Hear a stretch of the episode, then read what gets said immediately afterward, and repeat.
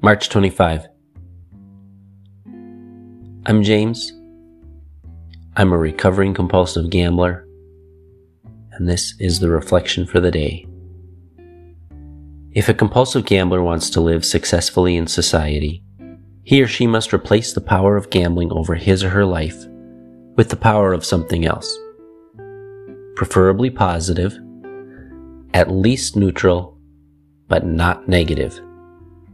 That's why we say to the agnostic newcomer if you can't believe in God, find a positive power that is as great as the power of your addiction, and give it the power and dependence you gave to your addiction. In Gamblers Anonymous, the agnostic is left free to find his or her higher power and can use the principles of the program and the therapy of the meetings to aid in rebuilding his or her life. Will I go out of my way to work with newcomers?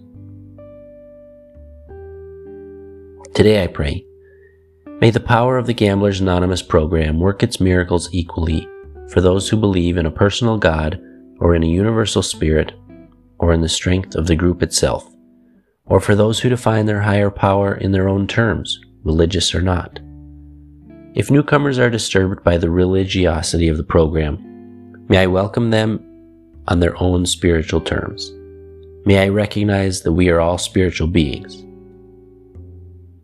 Today I will remember to each his own spirituality.